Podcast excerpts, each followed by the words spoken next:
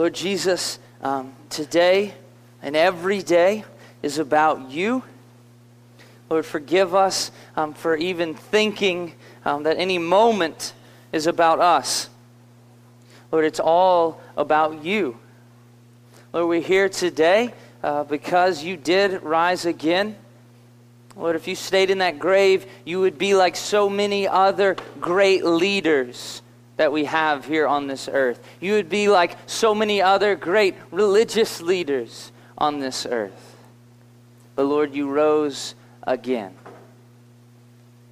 So, Lord, we thank you for that. And we ask that you would speak to us now. Your Holy Spirit would, would guide us and, and, and bring us uh, uh, to a place where you want us to be. There are people in here who need your comfort. I pray they would receive it. There are people in here um, who need, uh, Lord, they need brokenness. Lord, they, they, they need to fall at your feet. So, Lord, I pray you would bring them there.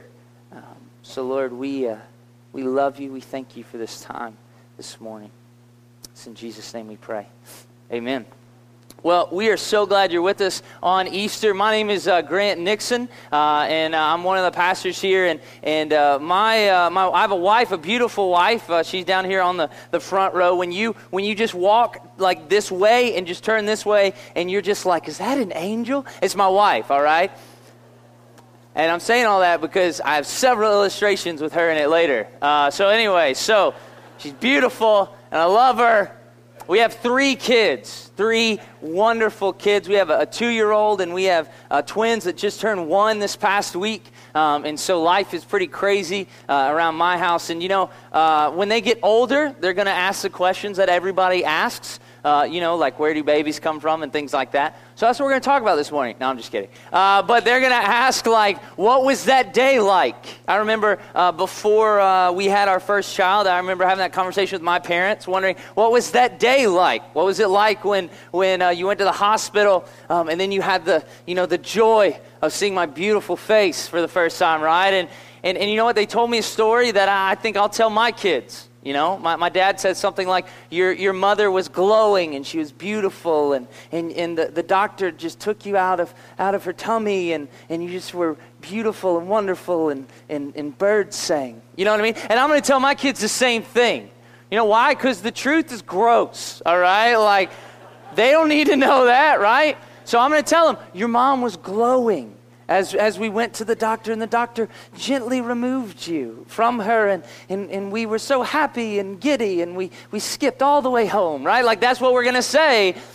Because the truth is, your mom wasn't glowing. She was sweaty, all right? Like she was sweating and like and she hadn't she just she waddled to the hospital right? And, and your dad was so nervous uh, like he was in the bathroom most of the time right? Like and, and afterwards like we were just so scared. We didn't know it, i didn't know how the car seat went right? I just thought we were probably just going to take you home in the trunk. I had no idea what i was doing. And then i got home we got medical bills and dad had to sell his xbox and dad was really mad at you for a while right? Like that's the truth right? But but that's not what we tell them because that's cleaner and, and it's nicer. And, but what's the better story?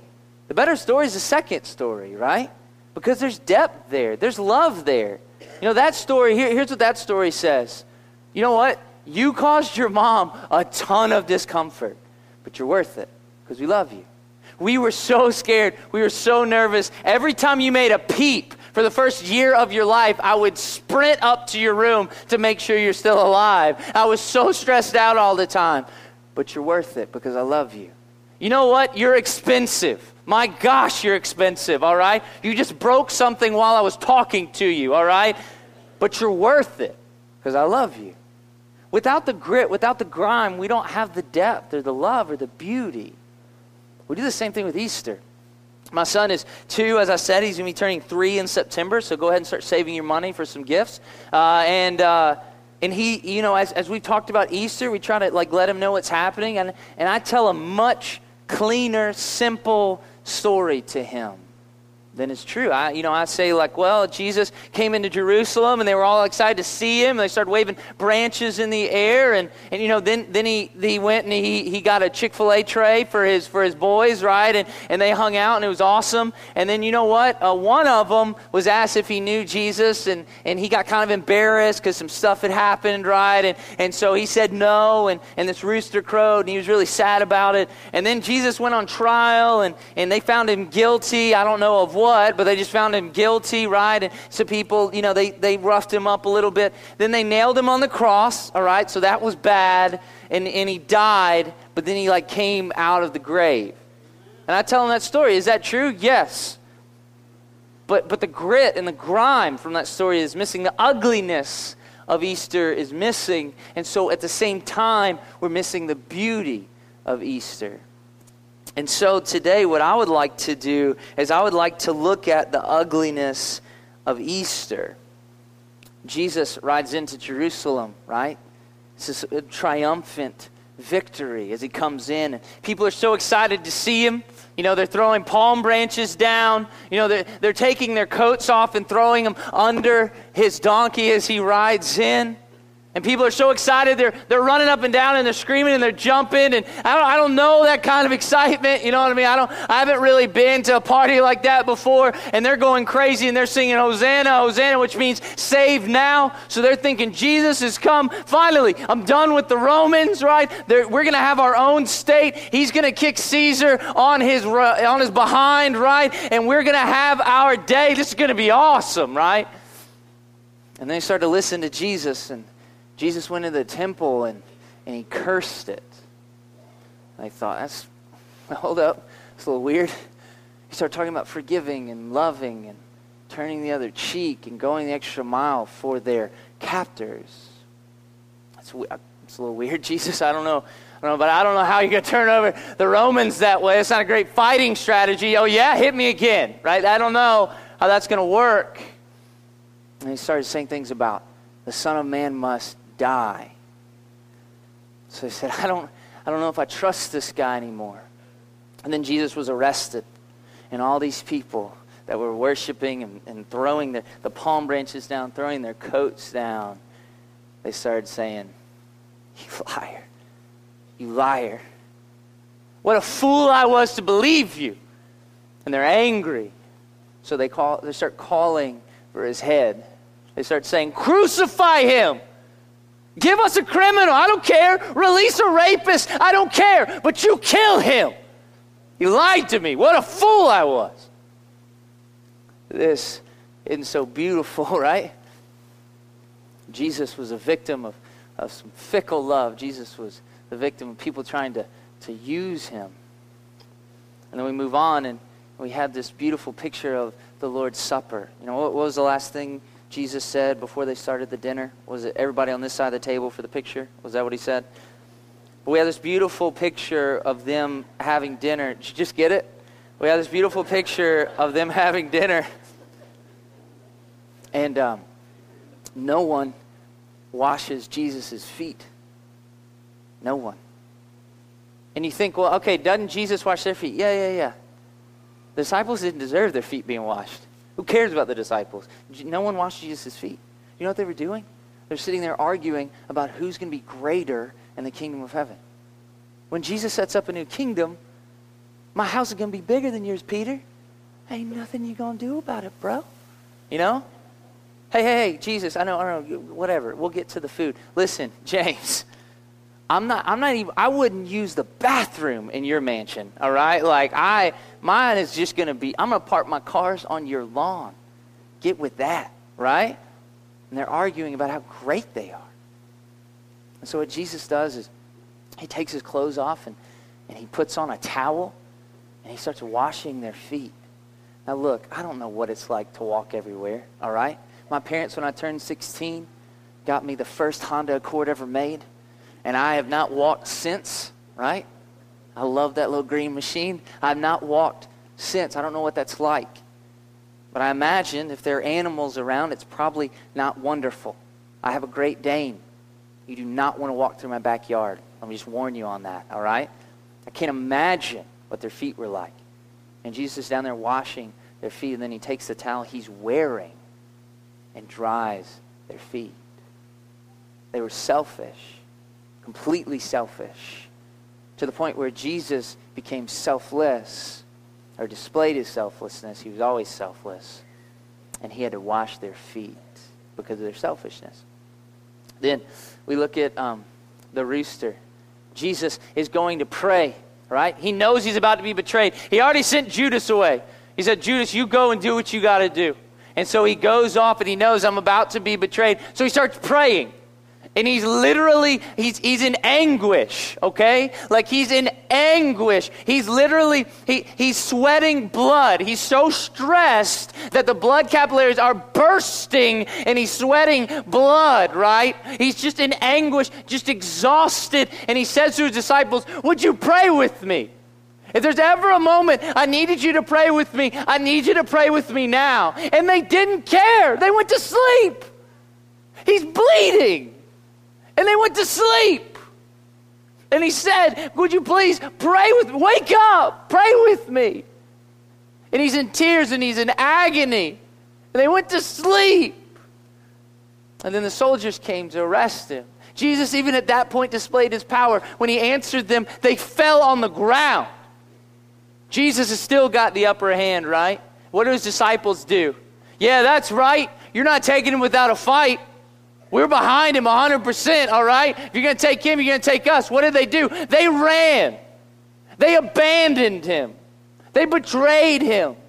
One of them was grabbed by his coat and he just took it off and just ran naked to get away from him. Jesus was betrayed and abandoned.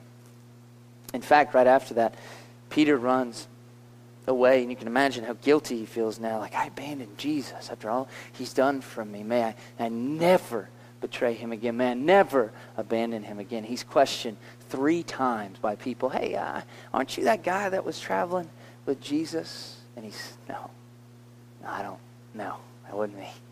I don't know him. And then as Jesus told him it would happen, the rooster crowed three times. Jesus was abandoned and betrayed. Then he goes to trial, if you can call it that. He goes to six trials in a matter of hours. At the first trial, Jesus said, if, you spoken, if I've spoken evil, would you just tell me? Or, or tell me why you're hitting me at least? And, and they, they say nothing. They send him to another trial. Some false witnesses show up, right? And they say, Yeah, I saw Jesus it's about 3 o'clock. He was doing something bad. And then someone else came along and said, I saw Jesus. It was 2 o'clock and he was doing something else bad, right? And their stories, they, they didn't even match up. They were conflicting. It was obvious lies, right? And then they asked him, he said, Well, look, okay, all right, we're, okay, those might not be true testimonies. Are you the Christ? And he says, Yes. So they beat him. Seems fair. The third trial, they ask him again, Are you the Christ? He says, Yes. They deliver him to Pilate, the Roman governor, to be killed. So that's all we got to hear. You're a dead man. Then he goes before Pilate. Pilate asks him, Are you the king of the Jews? And Jesus said, You said it. You said it. And then he questioned him more and more, and Jesus didn't answer him to the point where Pilate, eh, eh, he's speechless. He, can't believe this. And they send him away. Send him to Herod. Herod questions him. Jesus is silent before Herod, again, fulfilling more and more prophecy, standing silent before Herod. Herod dresses him up in a purple robe and beats him and mocks him and sends him back to Pilate. Pilate and his wife want to release Jesus. They recognize there's nothing wrong with him. He's a peaceful man, he's done nothing wrong. They want to release him, but he doesn't. Instead, they give the crowd an option and they say, Look, you can have Barabbas, okay? Barabbas is a, is a known murderer, just, the, just a piece of garbage, this man right here. You can have him or you can have Jesus. And what do they say? We want Barabbas. Give us Barabbas. He says, what, what do I do with Jesus? They say, kill him, crucify him. So they send him off, they beat him and send him off to die. These trials just took a few hours. I uh, got a speeding ticket a long time ago. Obviously, it was a police officer's fault, not mine. And as I go into the courtroom, I was there for hours, hours, waiting to pay my stupid little fine, right? Like, I just want to get out of there, all right? I'm going to speed when I leave here because you've made me so late, right? I was done with it. I was there for hours just for that. Jesus is sentenced to death with no evidence, no reason, in a matter of hours. Probably less than what it took for me to pay for that speeding ticket that was unjust, right? No one defended him, no one fought for him. It was a joke. Jesus experienced great injustice. Then we talk about the cross. This is one maybe we do a, a better job of, right? Because it's, it's a symbol of execution. It's hard to dress that up, right? You can make it out of silver, gold, whatever. It's still a symbol of execution. And so, you know, we talk about nails and things like that. It's not a, it's not a pretty picture ever. But there's an even realer picture. Jesus is led to the cross. He's mocked. He's ridiculed. He's nailed to it, right? They settle the cross in the ground. His weight settles and pulls on those nails. And he begins to suffocate, slowly suffocate, while he hangs there on the cross. And it's probably the greatest pain he's ever felt, a greater pain than, than I've ever felt. But the greatest pain was this our sin and our shame was put on his shoulders at that point. 2 Corinthians 5:21 says he made him who knew no sin to be sin on our behalf that we might become the righteousness of God in him. Hebrews 12:2 says looking to Jesus the founder and perfecter of our faith for the joy that was set before him endured the cross despising the shame and is seated at the right hand of the throne of God. Isaiah 53:4 surely he took our pain and bore our suffering. Our sin and our shame is on him at this point on the cross, and the wrath of God for our sin and our shame is poured out by the Father onto his own Son. Jesus prayed in the garden, My Father, if it's possible, let this cup of suffering be taken away from me, yet I want your will to be done, not mine. That cup is what? God's wrath. God is just. Our sin must be punished. Otherwise, God is not just. And if God is not just, God is not God. And so he pours his wrath out onto his son. And Jesus took it. In that moment, he was the loneliest man who's ever walked this earth. In that moment, our sin on him separated him from perfect communion with the Father. Mark 15, at the, the 3 in the afternoon, Jesus cried out in a loud voice, My God, my God, why have you forsaken me? Jesus endured loneliness, shame, and separation from God and the wrath of God for our sin. We think about the tomb. We skip great we skip right to his resurrection. That's wonderful. I stand here today because he's resurrected. That's fantastic. But the reality is he had to get there how? He died. Jesus died. It wasn't a trick okay? He didn't just hold his breath, he didn't David Blaine it, all right? He was dead. No life, no air coming in and out of his lungs. He gave up his life willingly. His heart stopped beating, his muscles relaxed, his skin became waxy and started to change colors. The enzymes in his body began to consume tissue. His eyes sank in, his fingernails and his hair became frail, and rigor mortis set in. His body temperature lowered and then matched the area around him. His face was no longer easily recognizable as it began to sink.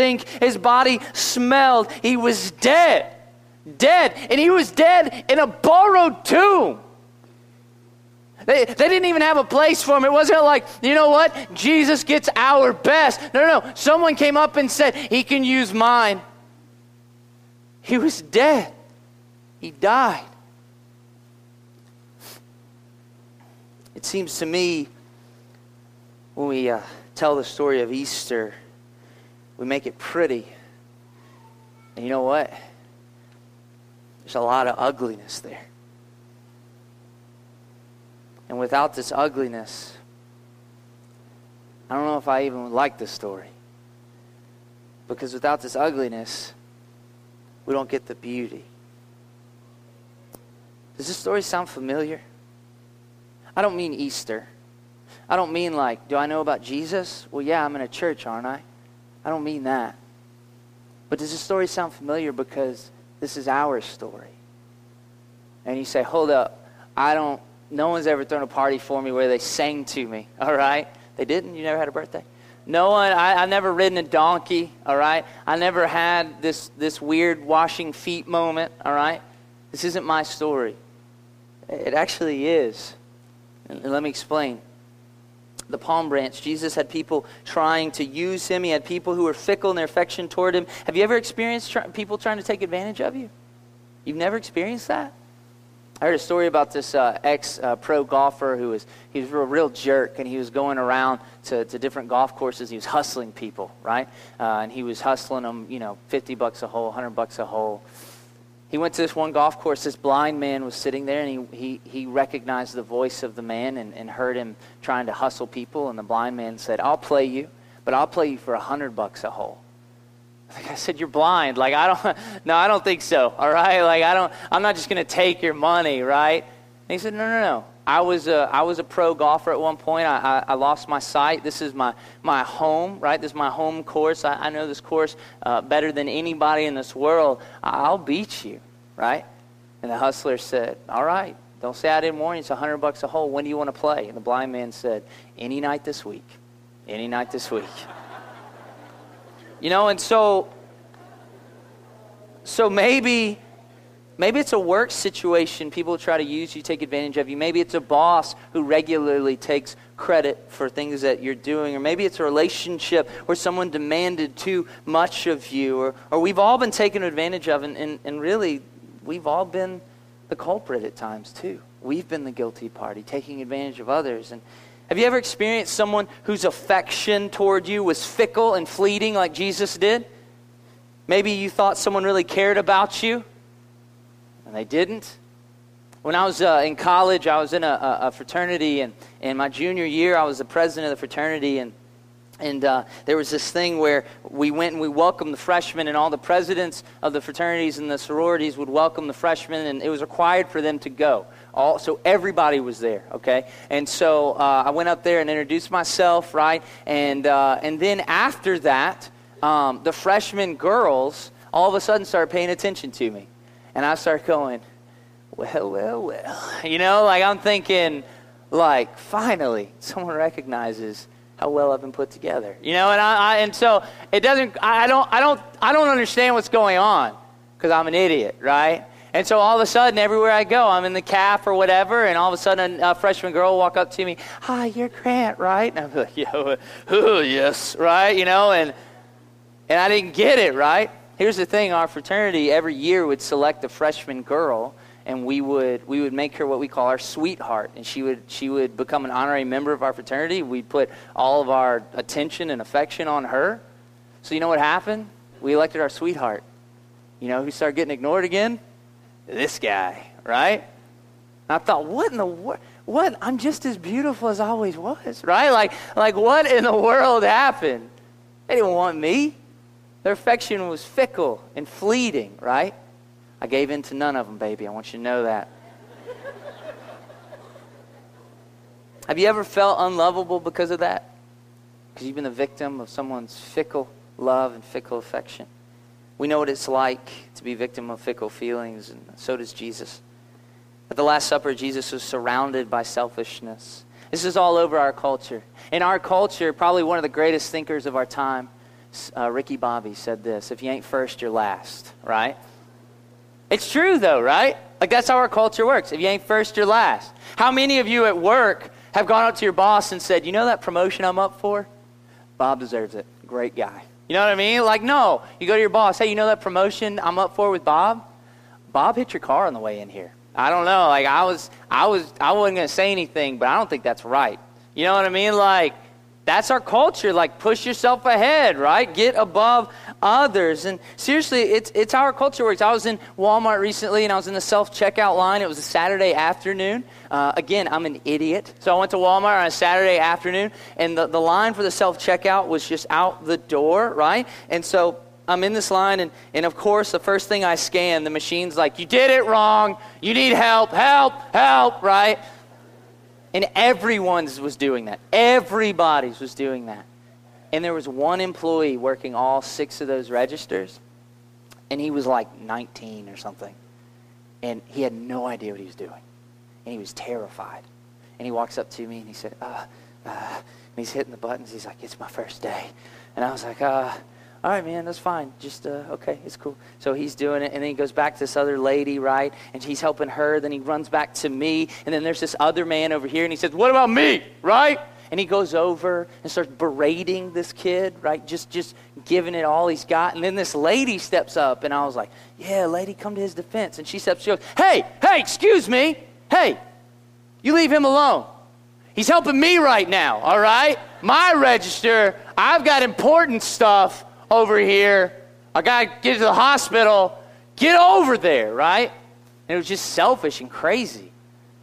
So I just put my items in my pocket and I left. You know what I mean? Like, what else would you do in that moment? but in ourselves, like, there's selfishness that just runs rampant in our own lives. The, the people I care about the most, I have the least amount of patience for. Why? Because I'm selfish. They should know better. When I come home, you know, I just want to sit down. I want to put my feet up, right? I've had a long day you, if you, hey, you work with Brother John. I'm just telling you, right? So I just want to go home. I just want to kick my feet up. You know what I mean? Just relax. My, my wife should, you know, bring me a, something refreshing to drink, right? A two year old should rub my feet. That's how it should work, right? And so when I come home and Angela's frustrated because all three kids have just been pooping in sequence, I don't understand. I'm like, Angela, what's wrong with you? You know what I you know what I had to put up with today? You know, we're selfish. And that's all in us. And it, we, we live that way. And we know what it's like to be a victim of other people's selfishness. So does Jesus. Jesus was betrayed and abandoned. Have you betrayed someone? I have. I, have betrayed people's confidence. You know, I, a lot of times, like, like my friends will be sitting around and be talking about you know, marriage and all these things, and I'll be talking about how wonderful and beautiful my wife is, and, and they'll be saying their things, right? And, uh, and, and, and, and sometimes I don't, I don't keep as tight of a wrap on that as I should, you know. I took, I took a, a, something I learned from Chris Ellison. He told me, um, he always says, you know, I, I'm not going to tell her you said that, but I might ask her if she knows, you know. So that's kind of what I, I've adopted, maybe you know, like hanging out with our friends. One of my friends said, you know, we're talking about communication with our wives. He says, I haven't talked to my wife in 18 months. And I said, why? And he says, I don't want to interrupt her. You know, and, and I might have betrayed his confidence. I might have put that out there, right? Have you ever been abandoned? For some of you, I realize this is going to be an incredibly painful um, and personal point. But have you been abandoned? Maybe you've been the person who've abandoned others. You've run out on people. I know that can be painful. Have you been abandoned by maybe a father, a mother, a spouse, a loved one? Have you felt that? I don't know what that's like. Praise God, I don't know what that's like. Jesus does. His story is our story. The crown of thorns, Jesus experienced incredible injustice. There's injustice all around us. There's a little bit of justice in our world, right? Kentucky lost in the first round of the NIT. There's justice, right? But there's also injustice. And what is injustice? Injustice is the absence of justice. Thank you. I went to college. Is the absence of justice. It's wrong. It's just wrong. That's what it is.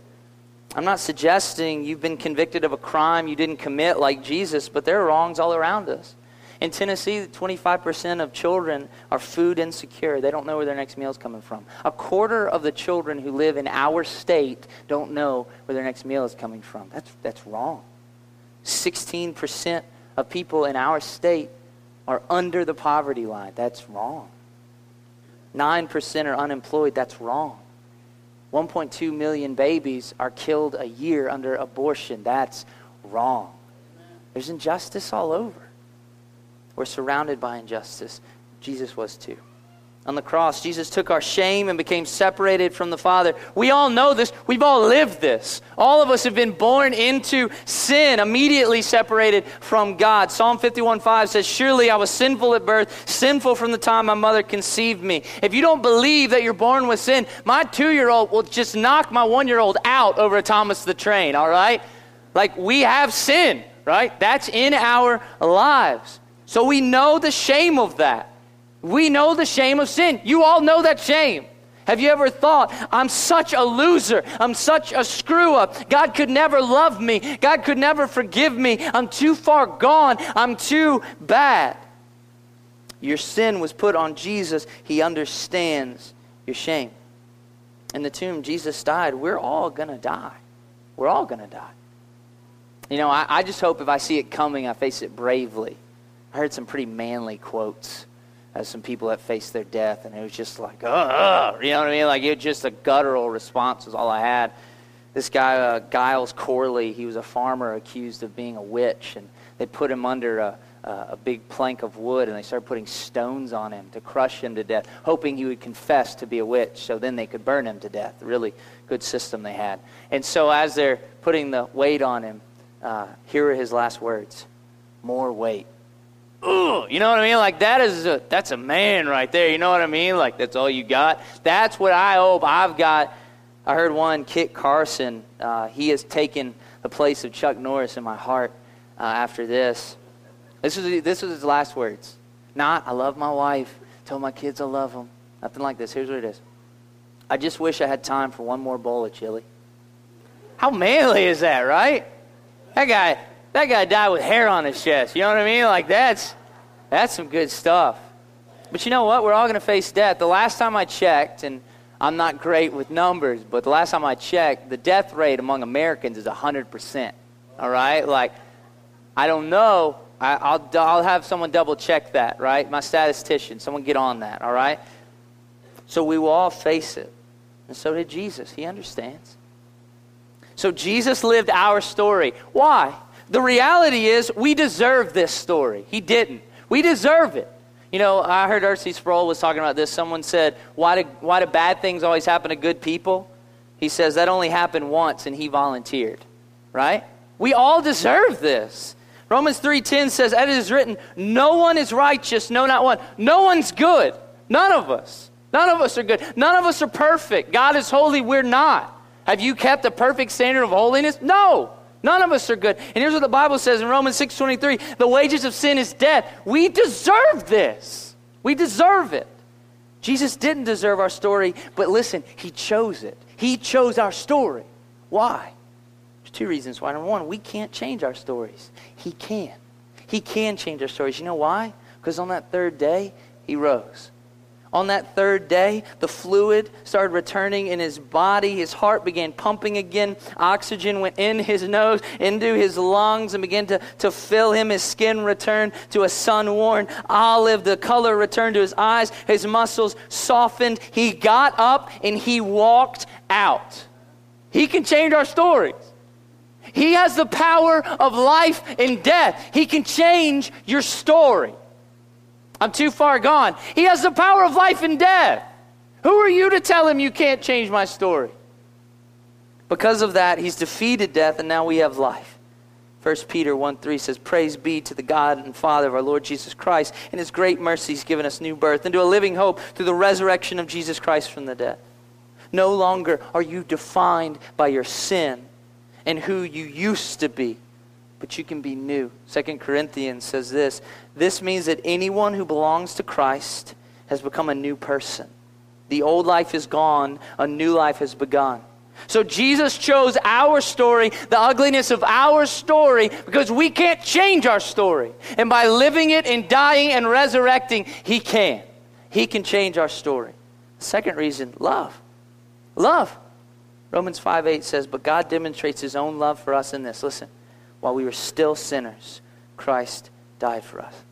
He loves you so much. He looked at us and he said, I, Look, they're, they're separated from me by their own stupid decisions, their own sin. I told them my way's better. I've shown them my way's better, but they've chosen this. They've chosen death. But you know what? I love them too much. I'm going to get them. I'm going to go rescue them. And he came in to our lives. He says, I've come that they may have life into the full. What kind of love is this? I heard a story um, just yesterday, actually, the story of an American businessman. This happened many years ago. He's traveling to the Mid East, um, and he was uh, taken cap- uh, captive by a. Uh, he got lost and ended up in a country he shouldn't have been, um, and he got taken captive by the Sultan. And um, he said, "You know what, Sultan? Would you please release me?" Please, please don't keep me here the rest of my life. I have a fiance at home, and it would break her heart if I didn't return. She couldn't stand to live without me. So if you're not going to have mercy on me, have mercy on her, please release me. And the Sultan said, I don't believe in love. He says, But I'll give you a test. Let's send a letter. You tell me where she lives. Send a letter to her address, and I'll tell her that I have you. And then as she'll cut off her ring finger and send it to me, then don't release you. So they sent the letter. And while they sent the letter, the Sultan mocked him for weeks and months. Why don't you just give up this hope? She obviously doesn't love you. She loves her ring finger more. You, you, just give up hope. She's moved on, guy. There's no such thing as love. And one day they get a package in the mail and there's a letter with it. It's from his fiance. And it said, I didn't like the idea of giving up a finger for my fiance. Open the box. They opened the box and it was her whole hand. And it said, I didn't like the idea of giving up a finger for my fiance because it didn't seem like enough. Jesus gave up much more than a finger, much more than a hand. He gave everything. Everything. And you say, How do I know that God loves me? This ugliness behind me. That's how. He gave everything. Here's the reality He was never out of control. He said, No one takes my life, I lay it down. When he died, he didn't slip into death, he walked into it. He said, Father, into your hands I commit my spirit. What does that mean? He let himself die. No one took his life. At any point, he could have said, No, I'm done with this. At any point, he could have said, Forget these people. At any point, he, he could have said, Forget these guys. At any point, he could have said, They've abandoned me, so I'll abandon them. At any point, he could have said, This is a joke. This isn't fair. I deserve more. At any point, when that first nail went in, he could have said, No, too much, too much pain. After the first hour, I'm out of here. After the second hour, I'm gone. After the third, and he sees death right there, he could have said, Nope, more. But he didn't. He willingly gave himself for you. It's incredible. So, by living the ugliness of our story in Easter, and because he rose again, he's brought us the beauty of Easter. By enduring the fickle love of people, he brings you the unfailing love of God. Psalm 13, 5. But I trust in your unfailing love. My heart rejoices in your salvation. By enduring the selfishness of others, he's brought us the selflessness of God because in him you have value. Philippians 2. In your relationship with one another, have the same mindset as Christ Jesus, who being in the very nature of God, did not consider equality with God something to be used in his own advantage. Rather, he made made himself nothing by taking the very nature of a servant, being made in human likeness, and being found in an appearance as a man. He humbled himself by becoming obedient to death, even death on a cross. By enduring the betrayal of others, he brings us the faithfulness of God. Hebrews 13 5 says, Never will I leave you, never will I forsake you. Romans 8 says, I'm convinced that nothing can ever separate us from the love of God. Neither death, nor life, nor angels or demons, fears or today, nor worries about tomorrow, not even the powers of hell can separate us from God's love. No power in the sky above or in the earth below. Indeed, nothing in all creation will ever be able to separate us from the love of God that's revealed in Christ Jesus our Lord. By enduring injustice, he brings us justice, and he will make make all things right. Isaiah 30, yet the Lord longs to be gracious to you. Therefore, he will rise up to show you compassion, for the Lord is a God of justice. Blessed are all who wait for him. Romans 12, do not take revenge, my dear friends, but leave room for God's wrath, for it is written, it is mine to avenge, I will repay, says the Lord. And he works all things together for our good. And we know that in all things, Romans 8, God works for the good of those who love him, who've been called according to his purpose on the cross. By enduring the shame and separation of the cross, he brings us forgiveness and reconciliation. We're forgiven. Ephesians 1. In him we have redemption through his blood, the forgiveness of sins in accordance with the riches of God's grace. Romans 8. There is therefore now no condemnation for those who are in Christ Jesus. No one can stand against me in Christ Jesus. Ephesians 3 In Him and through faith in Him, we may approach God with freedom and confidence because we're forgiven and we're reconciled. Galatians 3 26. So in Christ Jesus, you're all children of God through faith. You went from being an enemy of God in your sin to a child of God. Isn't that incredible? and the tomb. By enduring death, he's risen and defeated it and brought us life. There's nothing to fear about death anymore. 2 Corinthians 5 8. Yes, we're fully confident, and we'd rather be away from these earthly bodies, for then we're going to be at home with the Lord. I know that I'll be with the Lord. There's nothing to fear in this life anymore. Look what Paul says in Philippians. He says, For to me, to live is Christ, and to die is gain. Paul says, Whatever I do, Jesus is with me. If I die, I go to be with him. If I stay, he's here with me anyway. If I'm going to live, I'm going to live with him. If I die, I'm going to go be with him. There's nothing to fear anymore. Jesus said it. He says, I'm with you always to the very end of the age. So, because Jesus endured the ugliness of Easter, we get the beauty. He says, You're loved. He says, You have value. He says, I'll never leave you. He says, I will make things right. He says, I will take your punishment and you're forgiven. He says, I'm alive, so you're alive.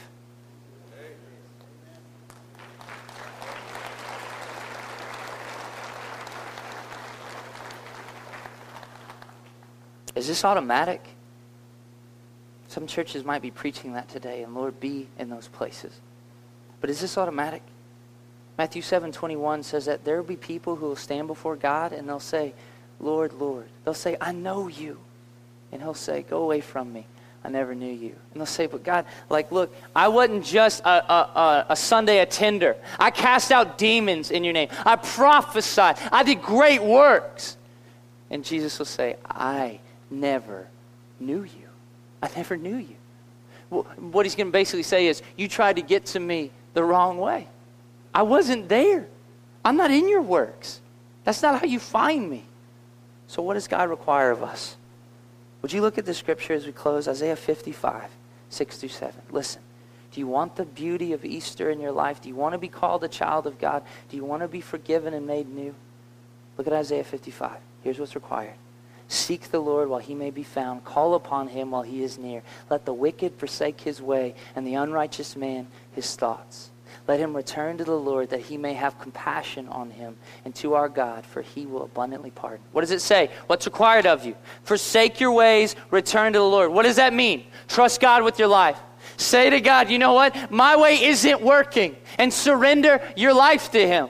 Say, you know what? I'm not going to live for myself anyway. I'm not going to try to just make it to heaven. I'm not just going to try to, to work and be really, really good because, God, I can't be good. You're good. You're the only good. And so I'm going to trust what you did on the cross for me. I'm going to ask your forgiveness, and my life is now your life. Romans 10 13 promises this. Listen, everyone, everyone who calls on the name of the Lord will be saved. Everyone who calls on the name of the Lord will be saved. Are you in everyone? Everyone who calls on the name of the Lord will be saved. What's the result? Look what the Bible says. Look what we just read. What does it say in Isaiah?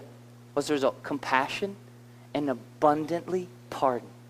Do you understand what that means? When you come to the Lord and you say, Lord, here's me, here's how I'm messed up, like here's my brokenness, here's the depth of my heart that you that, that no one else knows about me. Here's my deepest, darkest secret. Here's what the Bible says. He doesn't look at you and say, oh, get out of my face. He doesn't look at you and say, I'm going to judge you, I'm going to beat you. What does he say? What does it say? Compassion.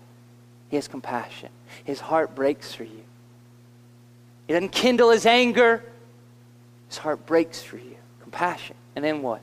You'll be abundantly pardoned. Not just pardoned, abundantly pardoned. Here's what the Bible says, but what God will do with your sin. Psalm 103 He's removed our sins as far from us as the east is from the west. Do you get that? God's going to remove your sin. And you say, but you don't know what I did. You're right, I don't. But the master of life and death does. And he promises if you call on his name, it'll remove your sin from you as far as the east is from the west. Abundantly pardoned, brand new. And the Bible even says that you'll have an advocate to the Father. Jesus will stand on your behalf and he'll say, He's mine, she's mine. I know what they did, but she's mine, she's mine. It's incredible. And you might say this I'm, I'm too bad. I'm just too bad. You don't know what I've done, you don't know where I've been. What does the Bible say here in Isaiah 55? The wicked and the unrighteous man. Are you not in that category? Are you so bad that you exceed the definition of wickedness? No one does. No one. And you say, it's too late for me. I'm too far gone. Listen to the first part of Isaiah 55. Read it with me one last time. Seek the Lord while he may be found. Call upon him while he is near. It's too late for you. You have now. Are you hearing my words? You have now. You have right now. Seek the Lord while he's near. He's near now. You're here. You're hearing the gospel. You're hearing the good news. You're hearing how you can come to him and how he wants to give you a new life. You're here now. Respond. Amen. Respond. Um, we're about to sing a song. We're about to respond in song. And I don't know what the, the Lord's done in you today. I don't, I don't know what he said to you today. For some of you, there's some of you who are, are Christians, you're believers. You've you've laid your life down uh, at Jesus' feet and, and He's your Lord, you live for Him. Uh, today, maybe, maybe we respond in song and we just worship. And how awesome is that? That Jesus submitted to the point of death, death on a cross, and now He's alive. It's awesome. So let's just respond in song. For some of you, for others, in a room this size, I know you're here. You haven't submitted your life to Jesus. You might be super religious. Cool. You might be a good person as we define it. Cool. You could teach Sunday school. Awesome. Heck, you could be going to seminary right now. Cool. It's a cool place. What does God require of you? To go to seminary? No. Teach Sunday school? No. To be in church every Sunday? No. What does God want? He wants your heart. He wants you. He wants your life. He wants you to turn from your ways, trying to do it your way. He wants you to turn to His. That's it. And if you call in the name of the Lord today, what does the Bible say? Everyone who calls in the name of the Lord is what? Will be saved. You'll be given a new life. You'll be His child. No longer an enemy, but a child. It's incredible. Would you bow your head and close your eyes?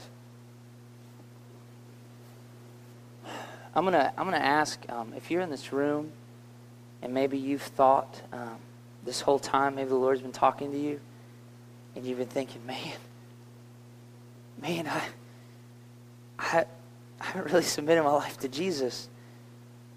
I, I don't know if I'm really His follower. I don't know if I'm really forgiven. If I'm new, I I mean I'm maybe I've done the church thing, maybe I haven't, but I don't know. I, I just don't know if if I'm His today. but I want to. I want to submit my life to Him. I want something new. With every head bowed and eyes closed, would you raise your hand? Just be honest. Just raise your hand if that's you. And you say, I just don't know. I want it. I want this new life. I just don't know. Just raise your hand so I can see you. I'll pray for you. I see your hands. You can put those down. I see you. You can put it down. If that's you, I'd like for you to just simply say a prayer to God. This prayer isn't magic. It's not going to save you. You know what's going to save you? The attitude of your heart right now. The fact that this is what you want. Would you just tell him that? Would you just tell him that's what you want? Would you just say, God, I don't want to live my way anymore? Would you just say, God, you know, I, I want to be your follower. I want to submit my life to you. I need your forgiveness. I ask for your forgiveness. Would you come into my life and change it and change me? Thank you for hearing me. Thank you for saving me. If you pray that prayer, if that was something you just said or the Lord just led you to, the Bible promises that you're now a child of God and a child of God forever. No one can snatch you out of his hand. It's incredible. You've been made new. The Bible says you went from death to life. We're going to sing, we're going to respond, and I'm going to be down front, and, and I'm going to ask our, our elders, the elders that are in this room, if you'll come down front as well, and, and we'll be here to greet you. If you need to make a decision today, if, if you've just prayed that prayer with me, and you, we'd like to help you know what's next, what's the next step? How can you be like Gianna this morning? How can I be baptized? We'd like to talk to you about that. If you've made some other decision and you need prayer, you just need to talk through it, maybe, maybe the Lord's raised some questions in you, I don't know. You just respond however the Lord's calling you to respond. Christians in this room, if you need to come forward, kneel and pray, come forward, kneel and pray. You do whatever you got to do.